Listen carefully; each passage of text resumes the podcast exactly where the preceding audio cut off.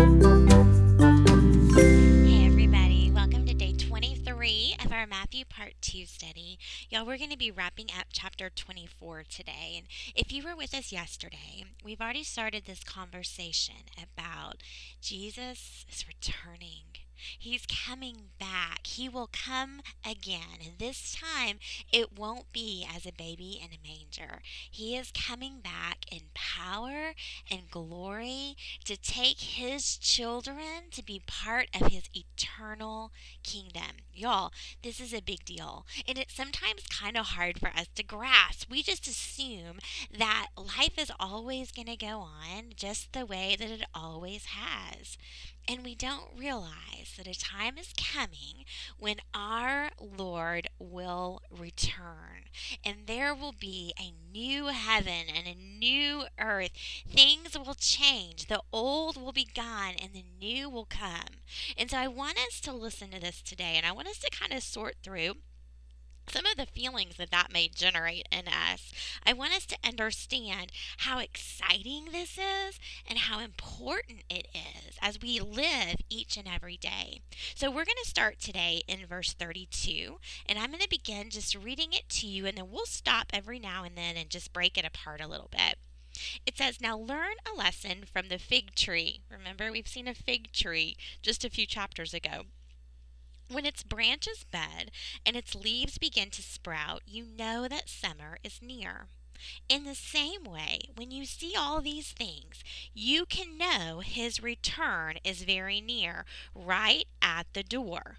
Well, when it says when you see all these things, he's pointing us back to earlier in the chapter when it talked about wars and earthquakes and famines. It talked about, gave us several different examples, the church being persecuted. We see lots of examples back earlier in chapter 24, so you may want to go back and look at those.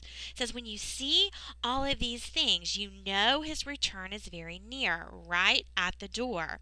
I tell you the truth, this generation will not pass from the scene until all these things take place.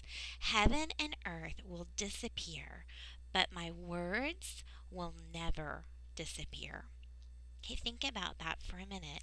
Heaven and earth, as we know it, will one day be gone. They are temporary. We're going to be in a new heaven, a new earth with the Lord one day.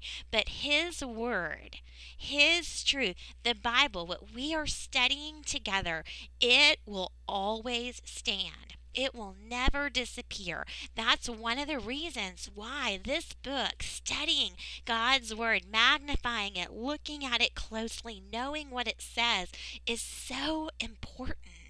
Because this is a truth we can stand on no matter what is happening in the world around us. Now, let's continue. It says, However, no one knows the day or hour when these things will happen, not even the angels in heaven or the Son himself. Only the Father knows. When the Son of Man returns, it will be like it was in Noah's day. Remember, we can learn about Noah in the book of Genesis. You can go back and read there if you'd like. In those days before the flood, the people were enjoying banquets and parties and weddings right up to the time that Noah entered the boat. People didn't realize what was going to happen until the flood came and swept them all away. That is what the way it will be when the Son of Man comes. Do y'all hear that? Like everyone's just going to be going about their business, just like in the day of Noah. People are going to be doing their thing. They're going to go to parties. They're going to get married. They're going to have school. They're going to go to church. They're going to do all their normal things. And then one day, Jesus will return. Then it says, Two men will be working together in the field. One will be taken and the other left. Two women will be grinding flour at the mill, and one will be taken and the other left. So you too must keep watch, for you don't know what day your Lord is coming. Understand this if a homeowner knew exactly when a burglar was coming, he would keep watch and not permit his house to be broken into. You also must be ready all the time, for the Son of Man will come when least expected.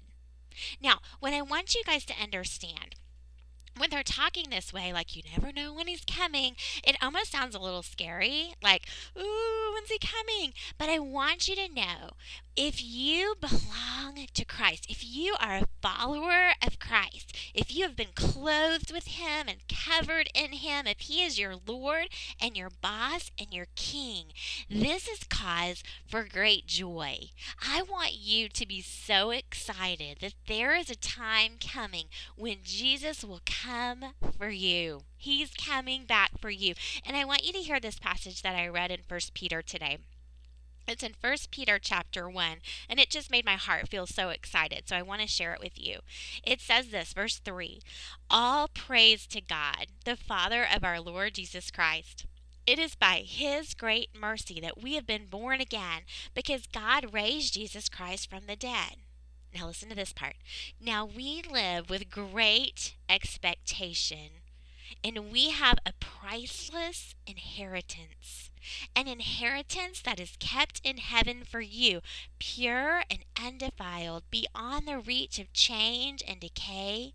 And through your faith, God is protecting you by his power until you receive this salvation, which is ready to be revealed on the last day for all to see.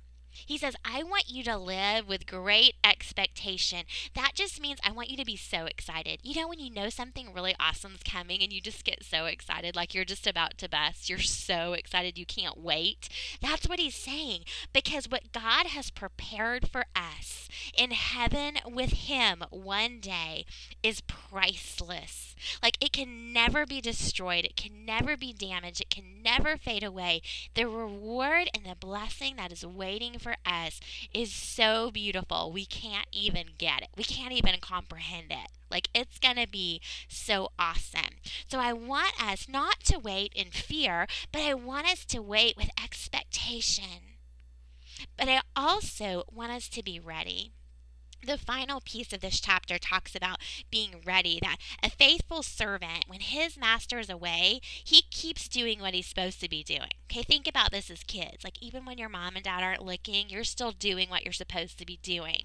But an unfaithful servant while his father's away he's just living it up not doing what he's supposed to be doing, not taking care of things. The Bible's telling us here that we want to live knowing that Jesus could return at any moment, and we want Him to find us faithful. That we're using every day, every moment, first to know Him more, to study His Word and know who He is. Second, to follow Him, to follow His commands, to follow His way. And third, that we're telling other people the good news. Because, guys, this news is frightening for those who don't know Jesus. Because at this moment, when Jesus returns, it will be too late for people to choose him. And there are some who have not surrendered their life to Jesus, and they may be lost in a world without the Lord forever. And that is a serious thing. So I want us to be ready. I want you to know that Jesus is your Lord. I want you to do business with Him today. I want you to surrender everything and ask that He would be your Lord and your Savior and your boss. And then, guys, let's get busy telling other people about the goodness of Jesus. Let's take this seriously because Jesus is coming back anytime, any day. He is returning. So we want to be living out his mission here on earth. Let me pray for us. Father God, you are so, so good. And we thank you for your word. And we thank you that you're coming back. Lord, help us to understand that, even just in little pieces. And God, help us to live each day for you, each day for your glory. It's in Jesus' name that we pray. Amen.